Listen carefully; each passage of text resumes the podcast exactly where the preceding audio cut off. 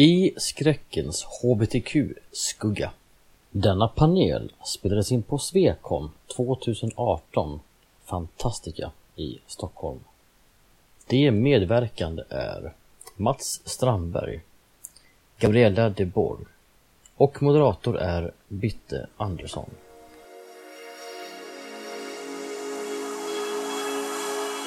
Svekon-poddar. En poddradio från svenska science fiction och fantasykongresser.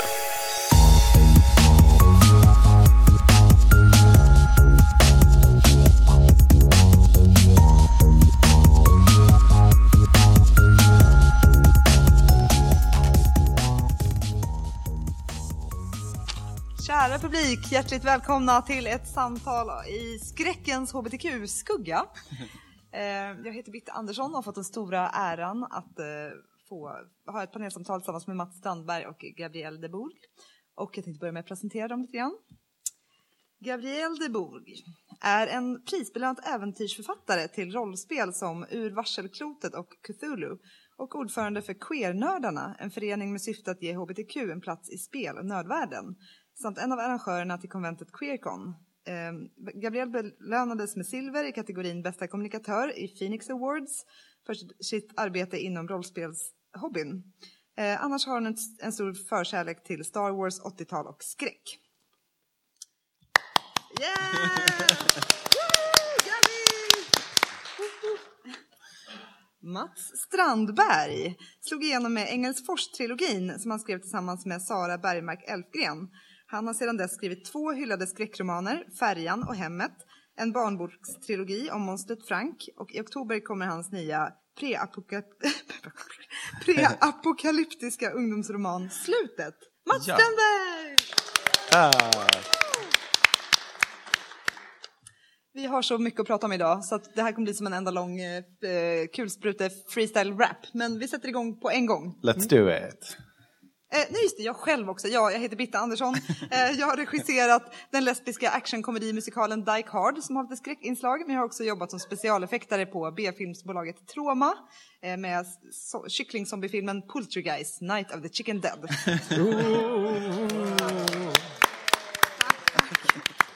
Okej, let's do this.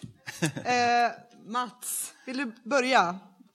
Ja, nej men alltså anledningen till att vi har det här snacket överhuvudtaget är ju att eh, skräckgenren är ju väldigt mycket en queer-genre. Eh, där liksom monstret, eller där liksom queer-personer ofta har eh, identifierat sig med de här varelserna som dväljs i skuggorna och försöker skaka om normsamhällets status quo. Så kan man väl säga. Jo men eh, definitivt och sen har ju även skräcken en lång skaparhistoria, speciellt skräckfilmen av queera skapare som till exempel F.W. Murnau som gjorde Nosferatu och James Whale som regisserade Frankenstein och eh, eh, Den osynliga mannen på 30-talet. Och även inom sk- skräcklitteraturen så, ehm, de första vampyrromanerna som Carmilla och Carl Ulrichs, den här Manor som jag inte har läst, det är liksom också bland de första eh, gay-skildringarna faktiskt. Vampyren är väldigt tacksam för, för sån symbolik och vi kommer att återkomma till det förstås. Jag känner mig som en lärare här, det är väldigt Ja, men lite härligt. så. Ja. Jag älskar det. Okej, Mats, vill du ta täten här också? Ja, Nej, men vi snackade lite om, eh, om vi ska gå tillbaka till historien sen, så pratade vi om vad är liksom, vart befinner sig queer inom skräcken nu. Och eh, min teori är ju faktiskt att många av de här stora blockbuster-skräckisarna nu, som The Conjuring och Sinister och Insidious och allt vad de heter, handlar ju väldigt mycket om hotet mot kärnfamiljen. Um, I eh, Insidious så är det ju också uh, eller vänta, är det den andra? Sinister? Nej, det är Insidious, där det finns någon så här konstig så här, eh, transdemon som blev eh, utklädd till flicka av sin mamma och därför blev crazy killer. Ehm, så det handlar väldigt mycket om att liksom, kärnfamiljen måste liksom, ehm, ja, fatta varandras händer, be till Gud, eh, återfinna kärleken, eh, gå tillbaka till hederliga gamla könsroller där allting var som det skulle. Tyvärr känns det Ja. som att det är lite grejen just nu. Ja, jag tycker också att de familjerna, de eh, karaktärerna i de kärnfamiljerna i de här samtida skräckfilmerna är verkligen som parodier på en kärnfamilj. Ja, ja. Parodier på ett hetero... eh, Ja, Har, ni sett, har du sett The Conjuring 2? Eh, nej, jag är inte sugen. Nej, okej. Men gör det bara för att få skratta när så här, hederliga pappan liksom kommer att rädda den brittiska familjen där pappan är borta. Så att han liksom hjälper till att laga tvättmaskinen, sätter sig och sjunger Elvis-låtar med gitarr så att barnen får tindra med ögonen. Väldigt, eh, väldigt ofrivilligt kul, skulle jag säga. Ja. Eh, men du har en annan spaning. Ja, som jag kom på på bussen på vägen hit. Eh, det känns faktiskt som en liten motvåg är på väg nu, där hotet faktiskt kommer inifrån kärnfamiljen. Så här, the, the call is coming from inside the house. Eh, som Babadook till exempel blev ett gay meme. Här ser vi en bild från filmen. Eh, inte, tyvärr. Men, eh, men också den här Hereditary som kommer nu. Eh, och också faktiskt Paranormal Activity-filmerna är ju faktiskt där, där, liksom, där skräcken finns inom familjen och att det är familjehemligheter som, som ställer till det. Vi även typ senaste Get Out som definitivt jobbade med Absolut. de mörka familjehemligheterna. Mindre för queer-teman och mer om rasism, men som verkligen jobbade inom det också. Eh, Gabrielle, ta täten. Ja, och body horror. Jag älskar ju body horror och eh, jag brukar också prata om att väldigt mycket känslan av att leva som transperson är ibland lite att leva i en Cronenberg-film. Så att jag tänkte att vi ska kolla på ett klipp från The Fly och så ska jag prata lite om det efteråt. Yes, vi kör. you're trying to say. I'm saying.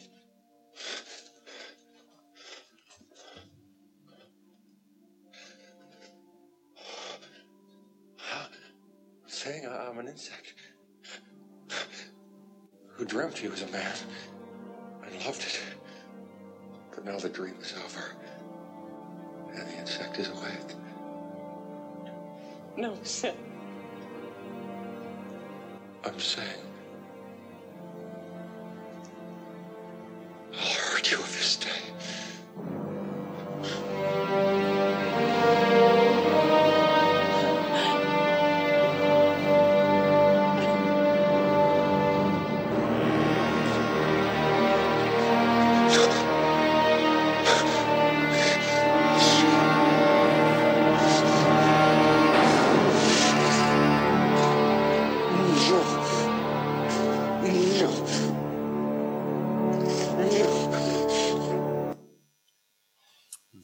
Och eh, lite kort så här är ju att det jag brukar beskriva att ibland är lite känslan av att vara en transperson, speciellt innan du kommer ut, är lite som att vara fast i en Cronenberg-film. Du känner att du håller på att bli ett monster, som den här flugan. Och för mig skulle jag beskriva att är det någon scen jag kan likna vid att komma ut som trans är faktiskt den här scenen. För det är väldigt mycket den känslan av att du har låtit det gå så länge av att du känner dig som det här monstret och att just försöka förklara det han säger med I'm an insect who dreamt he was a man and loved it. Att det kan vara lite att du nästan, det är också ett bra sätt att likna med ens självförnekelse. Att you dreamt you were a man and loved it. Att du liksom försöker gå in i den här heteronormen men till slut när du liksom förstår att det inte är möjligt så är det också just den här nästan sorgen av att du har behövt ljuga så mycket så långt in i ditt liv. Uh, och sen bara överlag att så här, liksom känna hur din kropp är alldeles främmande och är helt sjuk och vanskapt och just känna dig fång, fången och fast i det. Och eh, väldigt göttigt att jobba med skräckelement där tycker jag. Eh, alltså i skräck, det finns jättemycket transfobiska eh, traditioner inom skräck och eh, nu ska vi prata om tre filmer, Psycho, Silence of the Lambs och Sleepaway Camp, eh, som har en sak gemensamt. Och det är alla att de har, eh, se, eh, de har mördare på olika sätt som eh, ja, går att göra transtolkningar på eller som är transkodade. Så det börjar ju väldigt mycket med om vi tar Ja, vi börjar med Norman Bates. börjar med Norman Bates, Psycho, som är lite liksom urmodern till de transkodade eh, mördarna. Och i filmen Psycho så säger de ganska rakt ut att Norman Bates is not a transvestite, vilket också var en så här sjukt kontroversiell grej att säga ordet transvestite på en film på 60-talet. Eh, men sidehärden där. Eh, men även om det har gjort det så kommer det här lite att leda vidare till att vi inte får jättemycket andra bra transporträtt. Och det leder ju till eh, hur det här utvecklas med Ja, just det, vi kan... Just det, vi ska hoppa Ja, förbi. det här med att säga att det inte är en transvestite känns också som en brasklapp för att Mhm. slippa kritik från det communityt. Men eh, apropå Norman Bates vill jag bara flika in att om någon har missat Psycho 2, se den. där liksom eh, eh, Norman Bates-karaktären verkligen får så mycket värdighet och återupprättelse. Och det känns som en jättestarkt queer-blick och queer utgångspunkt i hela berättandet i den filmen. Och fantastiskt skådespeleri av samma skådis, typ 30 år senare. Mm. Skitcoolt. Det är värt att nämna att han var queer också. Precis. Och jag skulle vilja lämna en liten brasklapp för Johan Hiltons fantastiska bok Monster i garderoben, Monstret i garderoben. Som handlar just om hela den här eran i Hollywood utifrån Anthony Perkins och Norman Bates. Mycket, mycket, mycket bra bok. Yes, men vi går vidare ja, härifrån den filmen.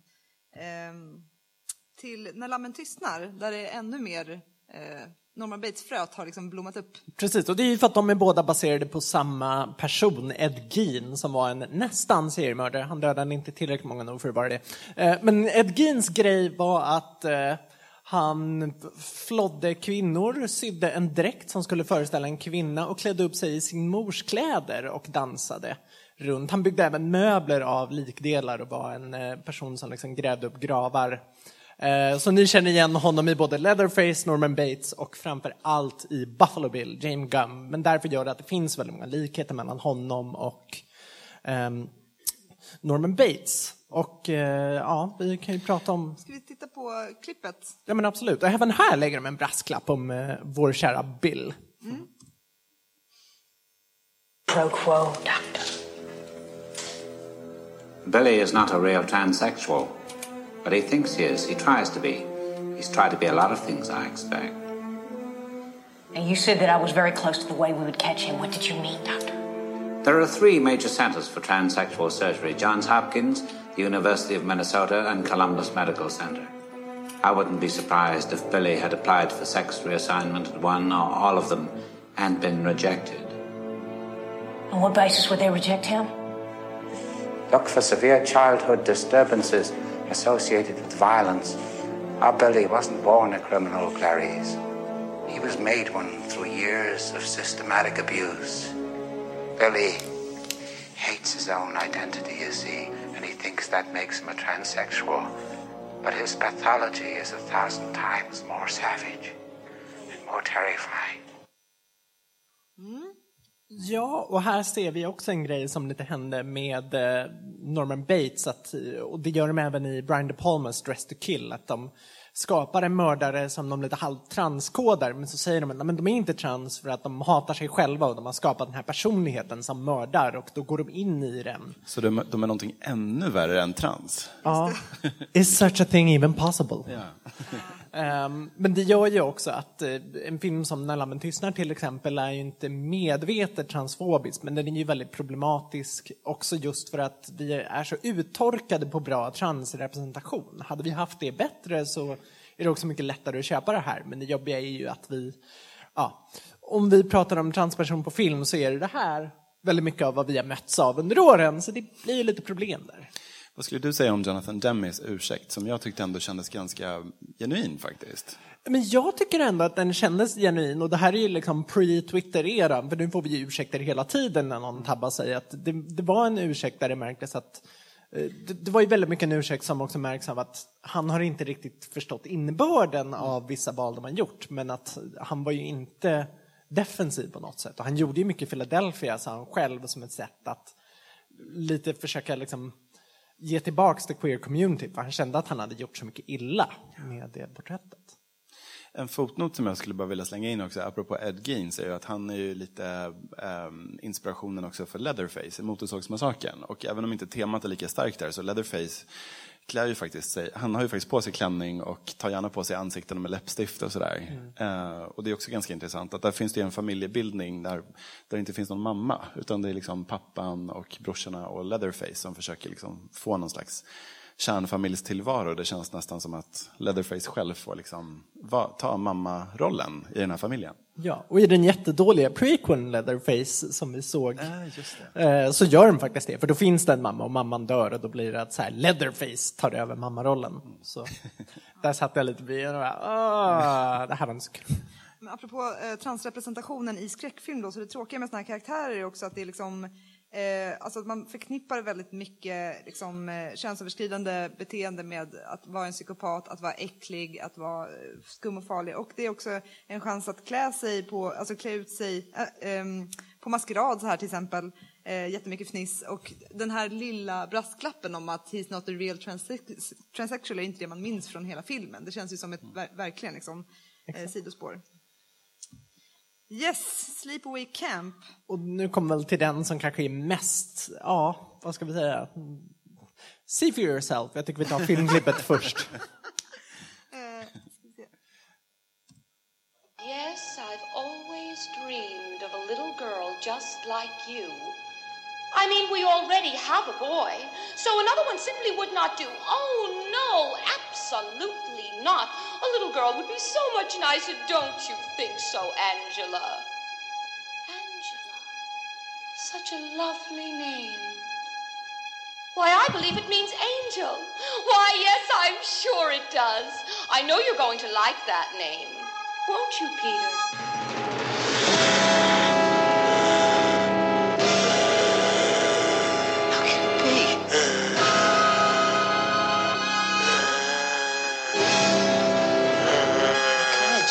She's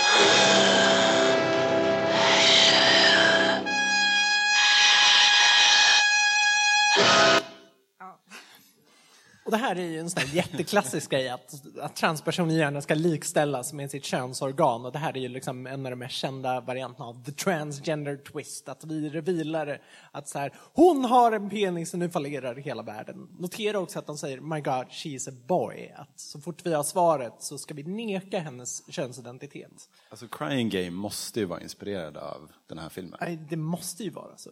Alltså det är en så otroligt stark och lång och uttjatad tradition, just det här, den här scenen. Den har jag verkligen sett eh, tusen gånger. Eh, Terror Firmer är en B-film från Troma som kör i princip en helt identisk grej. Eh, för, alltså den här är ganska osmaklig, men fördelen med den här filmen är att den i övrigt har väldigt mycket queer-representation bland alla möjliga skådisar. Så på det sättet så blir det mindre liksom, eh, offensiv på ett sätt. Men eh, den, eh, Terror Firmer körde en direkt eh, vad heter det, parafras på Beyond the Valley of the Dolls som har en också exakt likadan scen typ, eh, av det här eh, avslöjandet.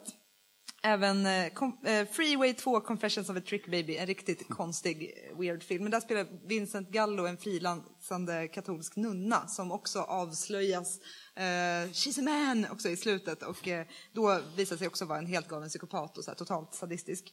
Eh, jättetråkigt. Eh, men eh, alltså ondska och könsöverskridande har ju väldigt starkt samband i film och Disney är en av de främsta liksom, som verkligen eh, kör, ja, förstärker och fortsätter med den traditionen. Så i ja, Ja, men Ursula är ju inspirerad av Divine och det är den bästa Disney-skurken någonsin. ja, Divine är en eh, dragqueen som var jättestor också popstjärna på 70-talet och eh, filmstjärna i John Waters filmer.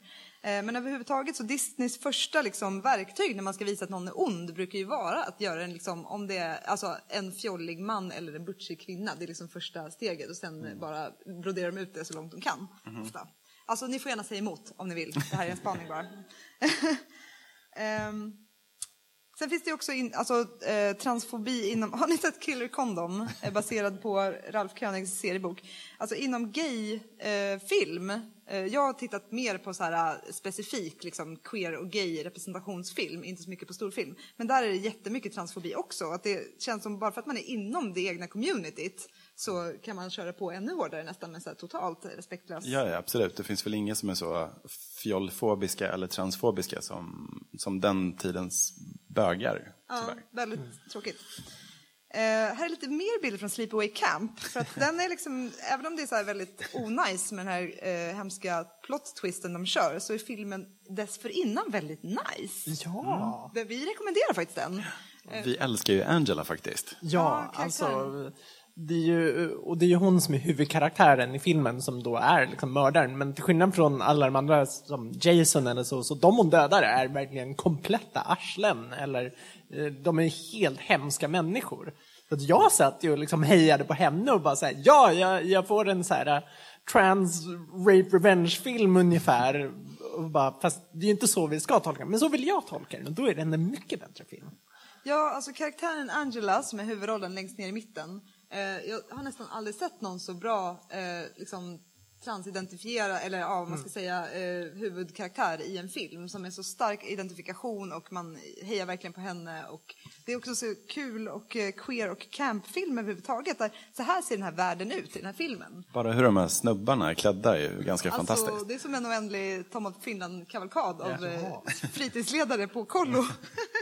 ja, eh, men eh, som, alltså jag kollar mycket på lesbisk film. I lesbisk film är det väldigt vanligt att eh, man kan få en fantastisk himlastormande lesbisk roman, eh, romantisk historia men de sista fem minuterna går till att man ska återställa reaktionära kärnfamiljsvärderingar genom att den lesbiska tjejen måste dö och den bisexuella tjejen ska bli ihop med en man. Och då, men som lesbisk filmnörd så är jag van vid att liksom pausa innan de här sista fem minuterna och bara njuta av liksom det jag fått hittills och sen se det sista som något e- ekonomiskt måste för att få filmen eh, finansierad typ eller så.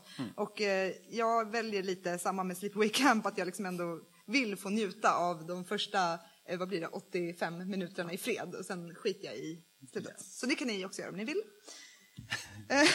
Ni gör som ni vill. sen har vi ju, alltså det är inte bara eh, hur ska man säga, queera läsningar eller så här, äh, transfobiska skurkar, utan det finns ju också mer uppbygglig transrepresentation och politisk. Till exempel Rocky Horror Picture Show är en film som har varit så här otroligt betydelsefull för trans och queer hbtq-frågor över hela världen nu och då. Och filmens tagline, Don't dream it, be it, har verkligen liksom inspirerat jättemånga människor att våga vara sig själva. Eh, den är också ganska kul för att den, ja, det är en kamp mot eh, heteronormen kan man säga, där heteronormen gestaltas så här. Men det handlar inte så mycket om att typ döda dem eller förstöra dem utan snarare att släppa in dem i queer-communityn och ge dem en liten makeover och liksom vidga deras vyer. Så det är så här väldigt kul och inkluderande. Ah, Jag blir glad av att bara se de där filmerna. Ja. Hur gick det? Kommer den att visas på Queercon? Jag vet Eh, att du nej, hade lite... utan, men den körs på eh, Sita däremot under Pride-veckan med en Ja. audience participation-visning. Högst rekommenderad att ni ska gå. Yes, så sjungs det med, kastas eh, rostat Ris och bröd allt, ja. och eh, sprutas vatten i salongen. Det är väldigt kul. Eh, vill du berätta om den här? Ja, men lite kort. Tenebre är en väldigt härlig Giallo-film av Dario Argento från 82 som har flera queera porträtt. Delvis har vi det här underbara bisexuella paret som liksom är ute på middag och sen går de och ska ragga upp varsin snubbe och sen ligger de hemma med varandra. Och, um, framförallt så har du också Eva Robbins som är en transkvinna, vilket är något så ovanligt som att se en transkvinna i en film som inte måste outas och eh, som framförallt ska framställas väldigt, väldigt, väldigt åtråvärd i filmens ögon. Så, eh, Precis, hon spelar bara en snygg, sexig tjej, men antagligen, alltså, eh, hon var väl väldigt känd då. det var hon. Så det var inte egentligen kanske någon hemlighet för publiken, att det var, men det har ingen betydelse i handlingen. Nej men exakt. Nej. Ja, Och nu har vi pratat lite så här om intressanta transporträtt och då måste vi också nämna Låt den rätte komma in som faktiskt gör ett väldigt fint transporträtt tycker jag om vi tar det här lilla klippet. Med mig. Oskar. Jag är ingen flicka. Nej. Har jag chans på dig eller? Kan vi inte bara ha det som vi har det?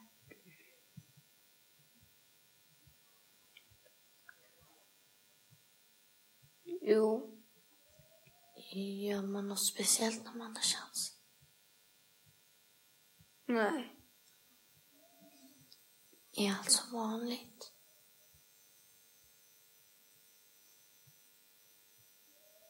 Ja.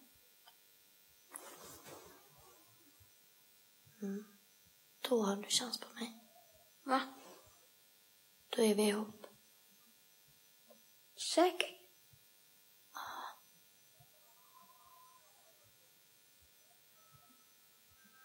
Bra. fan vad gulligt. Men jag har ett till klipp. Eller nej, det Nej, det är bara en bild. Och det är ju för att vi får ju se att eh, Eli är ju då, som eh, hon säger, ingen flicka.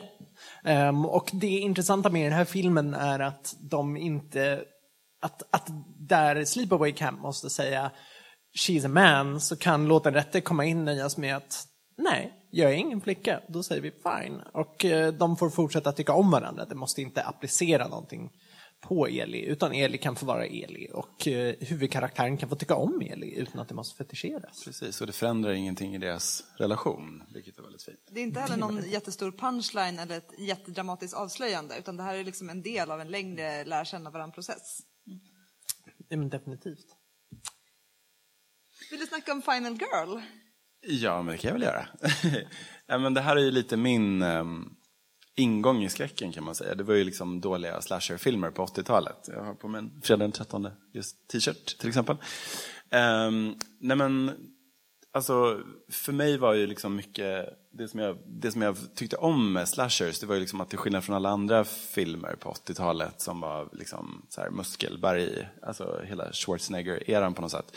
Det var ju att i skräcken så var det ju den här lite udda tjejen som var lite av en outsider, som, som klarade biffen helt enkelt. Det var liksom de populära tjejerna och de tuffa sportkillarna dog först. Jag tyckte väldigt mycket om det. Um, och då finns det ju den här, eh, eh, ja det finns ju det här namnet på det här fenomenet, Final Girl, att det är, liksom, det är ju en tjej som, eh, som, som överlever längst. Hon, hon måste liksom gå igenom hela den här processen av att hitta sina, alla sina vänner döda. Och sen, alltså, så hon är den enda som egentligen förstår vad som händer innan hon konfronterar mördaren. Eh, och lyckas överlista honom ofta med hans eget vapen också.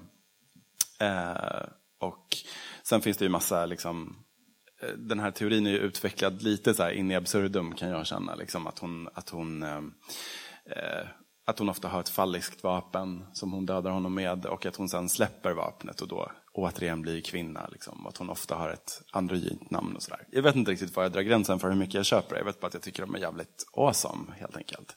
Mm. Ja.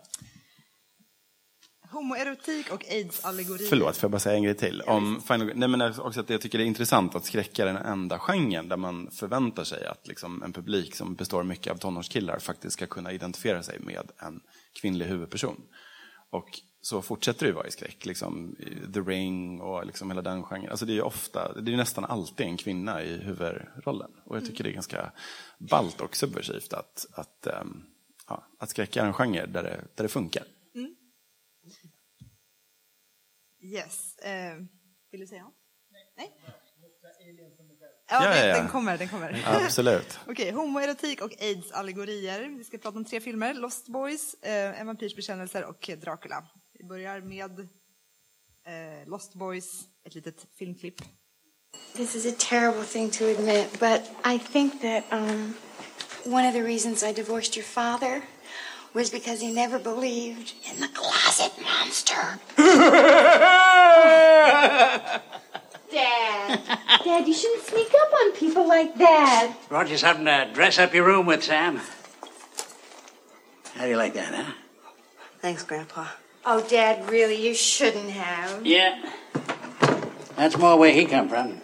Night, Sam. Good night, Grandpa. Lights out. As soon as I finish this comic, okay? Okay. Night, night, honey. Good night, Mom.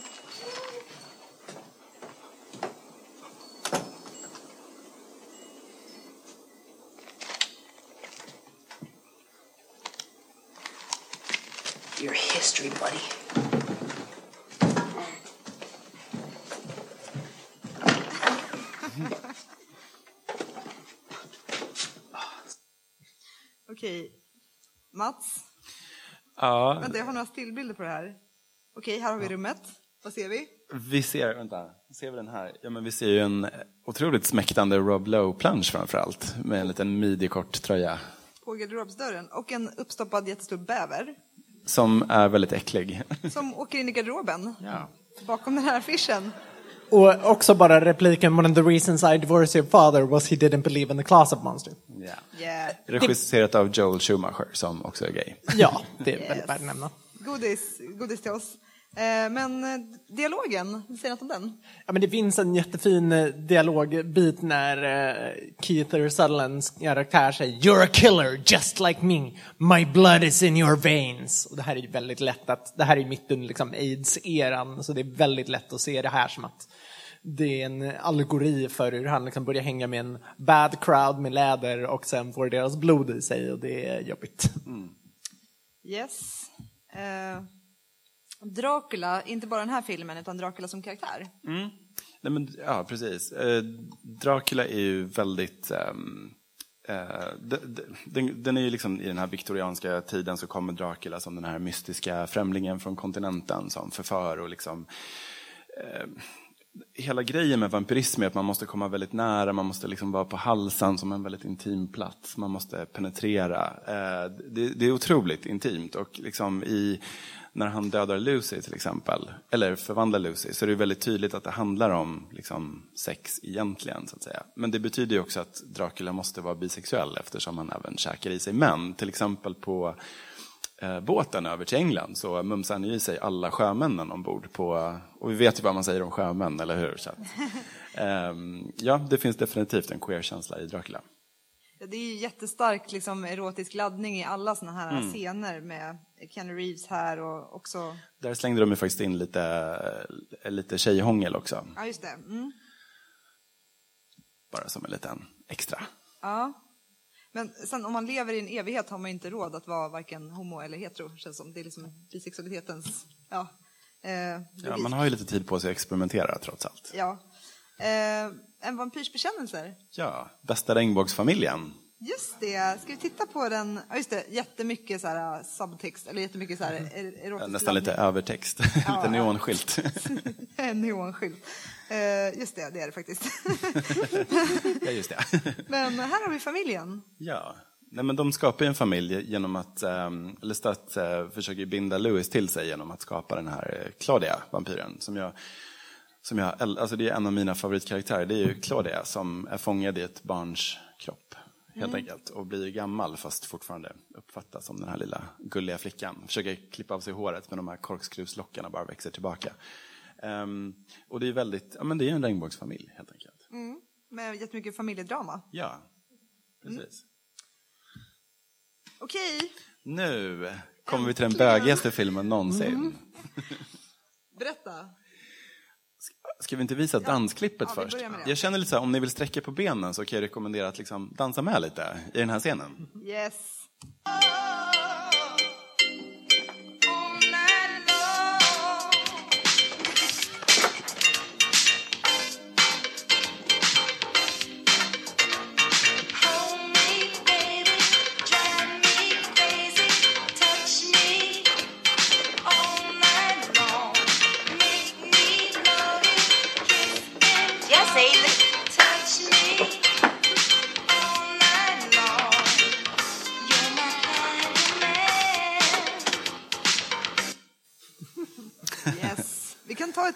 Från den i duschen på en gång när vi ändå Let's är, har det mörkt här inne.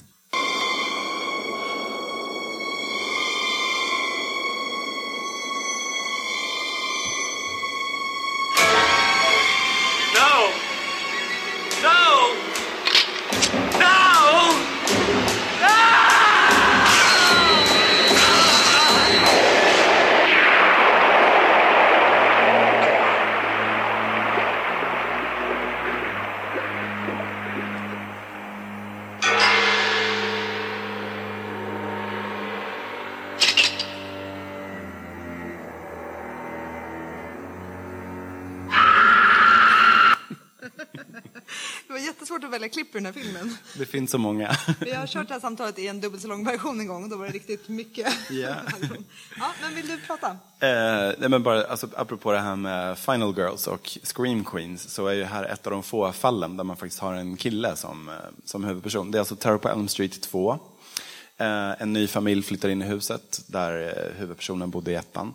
Och eh, den här karaktären Jesse blir ju då eh, liksom mer och mer besatt av, alltså Freddy börjar ta över honom vilket leder till att han kan inte ha sex med sin flickvän helt plötsligt. Han blir rädd så att han springer, eh, springer över gatan och liksom så här, klättrar upp till sin bästa kompis rum. En väldigt hunkig bästa kompis som ligger naken i sängen och liksom bara så här, there's a man trying to get inside my body. Um, han som dör här är ju då den onda eh, gympaläraren som, eh, som, han också, som Jesse också träffar på en läderbögbar. Så här, lite oklart skäl, han råkar hamna på den här läderbögbaren i alla fall. As you do. As you do. Och det är, liksom bara, det är fullt med såna här grejer. I den här dansscenen, så, jag tror att det är i dansscenen, men i alla fall i Jessys rum så finns det till och med ett träningsredskap som heter The Probe. Ehm, så eh, ja, det är fullt av, eh, ja, det är inte ens blinkningar, det är också så här lite neonskyltar det här. Men det, det roliga är att regissören verkar inte ha förstått det här själv. Om man kollar på den här eh, jättefina dokumentären som heter Never Sleep Again, som är så här sju timmar lång och handlar om alla Elm Street-filmerna så verkar regissören varit den enda som inte förstod hur gay det här var. Eh, manusförfattaren som är gay gjorde det definitivt och eh, huvudperson, eh, huvudrollsinnehavaren Mark Patton som var smygbög förstod det också. Definitivt. Och du sa att det kommer någon... Ja, men det kommer en dokumentär om det här eh, senare i år som heter Scream, Queen. My time with Elm Street. Ja. Som handlar just om Mark Patton. Och... Och han verkar ganska bitter, för han, han verkar tycka liksom att den här filmen förstörde hans karriär för att den blev liksom, ja, det gick liksom inte att gå vidare som smygbög efter den här filmen helt enkelt. Eh, Men jag, jag, ja, den är ju, den är ju problematisk förstås, för det, det är klart att Freddie blir besegrad och han kan ha, äntligen ha sex med sin flickvän igen. Så att ja, budskapet är inte superfräscht, men den är så himla rolig, så att se den. Men sker inte det de sista fem minuterna som vanligt? Jo, jo, paus. paus, Bryr aldrig om de sista fem minuterna om det finns ett queer-tema i en film. Sant. Yes. Eh, Hellraiser? Ja. ja, men det är väl lite kort bara att den har ju jättemycket SNM eh, ikon, ja, estetik och ikonografi och det var ju någonting som var väldigt mycket kopplat till queer-rörelsen och framförallt gay-rörelsen den tiden till exempel. Pleasure and pain undivisible. Yes, angels to some, demons to others. Den har ju också fått lite kritik för att den skulle vara liksom, liksom göra, göra de här SM, alltså BDSM-monstren skulle vara lite mm, problematiskt. Fast jag tycker ändå att Cenobiterna är ju eh, ganska neutrala. De, de är ju plus coola och snygga. Eh, problem, alltså monstren är ju egentligen den här kärnfamiljen också. Oh, ja. eh, den elaka styvmodern och... Eh, Och den sådär. eh, hemska farbrorn. Ja, precis. Så att jag tycker faktiskt, jag tänker säga det, jag, jag tycker inte den är problematisk. Nej, det tycker jag inte. I alla fall inte mer än många andra. Liksom. Nej, exakt. Åh, Alien, yes! I- in my opinion, filmhistoriens bästa kvinnliga karaktär. Eh, kanske på grund av att den inte är skriven för en kvinnlig skådis. Mm. Nej, utan alla karaktärer i Alien eh, var liksom könsneutralt skrivna. Det märker ni ganska mycket också på deras namn. De är inte alls kodade, så att de castar lite fram och tillbaka. Just i In the Running för Ripley var då Tom Skerritt som sen spelar kaptenen Dallas och Sigourney Weaver, men så valde de att gå med Sigourney. Så det var inte alls tänkt att det skulle vara en kvinna förrän så väldigt sent, men de castade mer eller mindre öppet till alla roller istället. Känns som ett väldigt bra eh, verktyg som manusförfattare om man vill eh, finta sig själv lite grann. Jag är själv väldigt så här, fördomsfull och måste liksom använda sånt ibland för att kunna ja, öppna upp. Yes. Eh, sen själva det läskiga med alien-monstret är ju också så på något sätt lite queer. Eller jag har ja, läst någon tolkning av att alien-monstret liksom ehm, penetrerar alla och kan göra alla gravida. Det är något som alien-monstret bara femininiserar liksom alla sina offer. Det är en manlig förlossning som är det mest ikoniska dödsfallet i ettan. Liksom. Just det. Mm. Ehm, sen eh, Alien 4, Alien Resurrection. Eh, som jag minns den så tyckte jag det var väldigt kul att liksom normisarna, det brukar alltid vara i skräckfilm att liksom eh, alfa, hetero, cis mannen och kvinnan som har de mest perfekta kropparna och är ämnade för varann. Eh, de ska vinna, alla andra ska sållas bort på vägen. Men att i det här kändes det som att de dog snabbt och det som var kvar var liksom eh, lite så här kloner, eh, androider, alltså lite alla möjliga så här folk som aldrig brukar få överleva länge i skräck. Yes. Eh, Åh, vad bra, vi hinner! Fem minuters grej. Ja, det här, vi pratade om vi skulle nämna det här först eller sist, men eh, när man pratar om hbtq inom skräck så kan man ju antingen snacka om queera tolkningar eller queera läsningar av filmer som inte är uttalat queer, eller också kan man prata om uttalad queer representation. Och i det här samtalet har vi mest kanske pratat om queer läsningar. Men om någon är intresserad av uttalad queer representation får ni gärna kontakta mig på Facebook, för det är typ mitt största intresse. Eh, Men de filmerna är ofta, har ofta haft väldigt liten budget och är liksom mycket svårare att hitta, ganska obskyrt, ganska låg budget. Man får ha mycket kärlek med sig när man liksom börjar kolla på filmen. Ibland, inte alltid, men eh, vi har också pratat om eh, både queera relation, alltså hbtq inom film, det kan både handla om queera relationer i film eller queera ide- identiteter. Vill, vill du säga något om Ja, men det är ju egentligen eh, så här, queera relationer är när man pratar homo eller bisexualitet till exempel. Med queera identiteter då pratar vi transpersoner till exempel. Så Mm. det är ju, ja, det Alltså, jag ska inte hålla på med det här för länge för vi har också några filmtips kvar som vi vill ge er. Men jag tänkte bara, eh, för mig så är liksom queer representation, det är där mitt hjärta slår extra hårt. Men eh, hur ser ni på de här två verses? Liksom? Ni är lite mer inne på subtext. Alltså subtext är väl också mycket mer för att det är mycket mer det du hittar historiskt. Det är ju mer nu idag som vi kun, kan se bättre och mer öppen representation. Liksom. Så att Det är väl mer att vi kan hitta subtexten för att vi har mer att välja på. Yes. Okej, filmtips. Ska vi börja med eh, dig Mats? Ja, nej men, eh, jag tar ju en klassiker. eh, The Haunting. Uh, någon slags uh, fyrbåk i hela Less is more-känslan. så ja, men här finns det ju faktiskt en jättefin eh, lesbisk karaktär som heter Theo. Och det är också, ja men hon är underbar. I love her. Jag, jag tipsar om filmen bara för henne, men den är underbar på alla sätt. Den är helt fantastisk. Yes. Eh, jag vill tipsa om The Hunger. Är det någon här som inte har sett The Hunger? Fan, det är otroligt. Ja. Eh, det är en så här supergoth, romantisk 80-tals eh, vampyrfilm med, håll i er nu, David Bowie, Susan Sarandon och Catherine Deneuve i en så här het eh, bi-trekant. Eh, jag behöver nästan inte säga mer. Men Ni om, hör ju. om man älskar så här, någon, eh, jag vet inte, superromantisk goth kitsch så kommer man älska det här. Och jag tänker tipsa om en ganska ny film som heter Replace som, handlar om en, eh, som just handlar om ett queert par där det är en av tjejerna och hon får en hudsjukdom som gör att hennes hud börjar dö prematurely men hon upptäcker att hon kan ersätta den med andras hud. Och det spännande med den är att det är nästan bara kvinnliga huvudkaraktärer och framförallt det här då kärnförhållandet mellan de två kvinnorna som är väldigt, väldigt fint framställt. Och väldigt mycket härlig body horror, för jag älskar body horror. Yes, nu har vi blivit ombedda och för vår egen skull också att vi vill släppa in er i publiken. Ehm, har vi några spontana frågor? Och har vi någon med publikmick, om det skulle vara så? Just det. Ja, men det, det går säkert bra. Om ni vill så kan ni fundera lite mer så kan vi ge ett par filmtips till medan era frågor komponeras i huvudet. Ehm, och, Oj, har vi fler? Ja, Okej. eller i alla fall jag. Okej, men det där håller jag med om i alla fall. Den är, ja. Ja, eh, Jennifer's Body från 2009 handlar om någon demonisk nymfoman eh, som är någon demon. Ja, Eh, Succubus säger man va? Succubus, ja. Mm.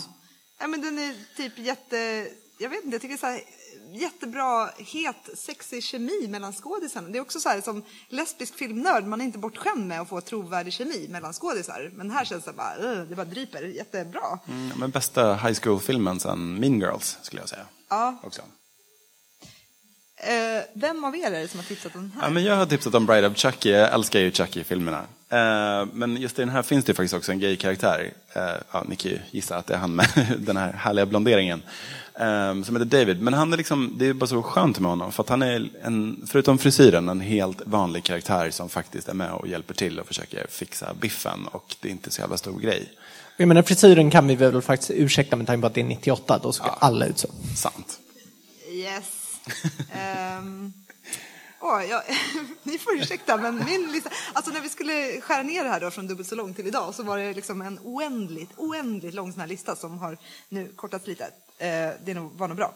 Men jag vill också tipsa om eh, traumafilmen Chopper Chicks in Zombietown. town” eh, som är en eh, ja, MC-film om ett motorcykelgäng som rullar in i en amerikansk småstad där, som är helt zombifierad. Ehm, ja, så den kan ni... Jag hörde någon som bara det här är den bästa motorcykelfilm jag vet. Jag bara, wow, okej. Friends for life. Den är väldigt kul. Okej, men eh, nu är det slut på våran tid här. Nu är det slut på vår tid. Eh, vänta, vi, kan vi se om det är någon fråga? Eller? Ja, har vi, är det någon som har hunnit få upp någon fråga? Ni kan alltid fråga oss på Facebook Ja. som sagt och eh, sociala medier. Eller fånga oss i farten på vägen ut här om ni är blyga. Precis. Tack för att ni lyssnade. Tack så jättemycket. Tack så mycket.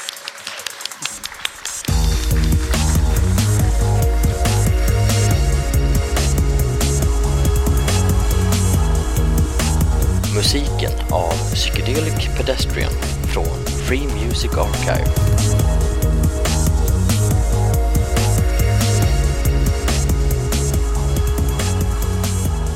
Besök gärna vår hemsida på svekonpoddar.se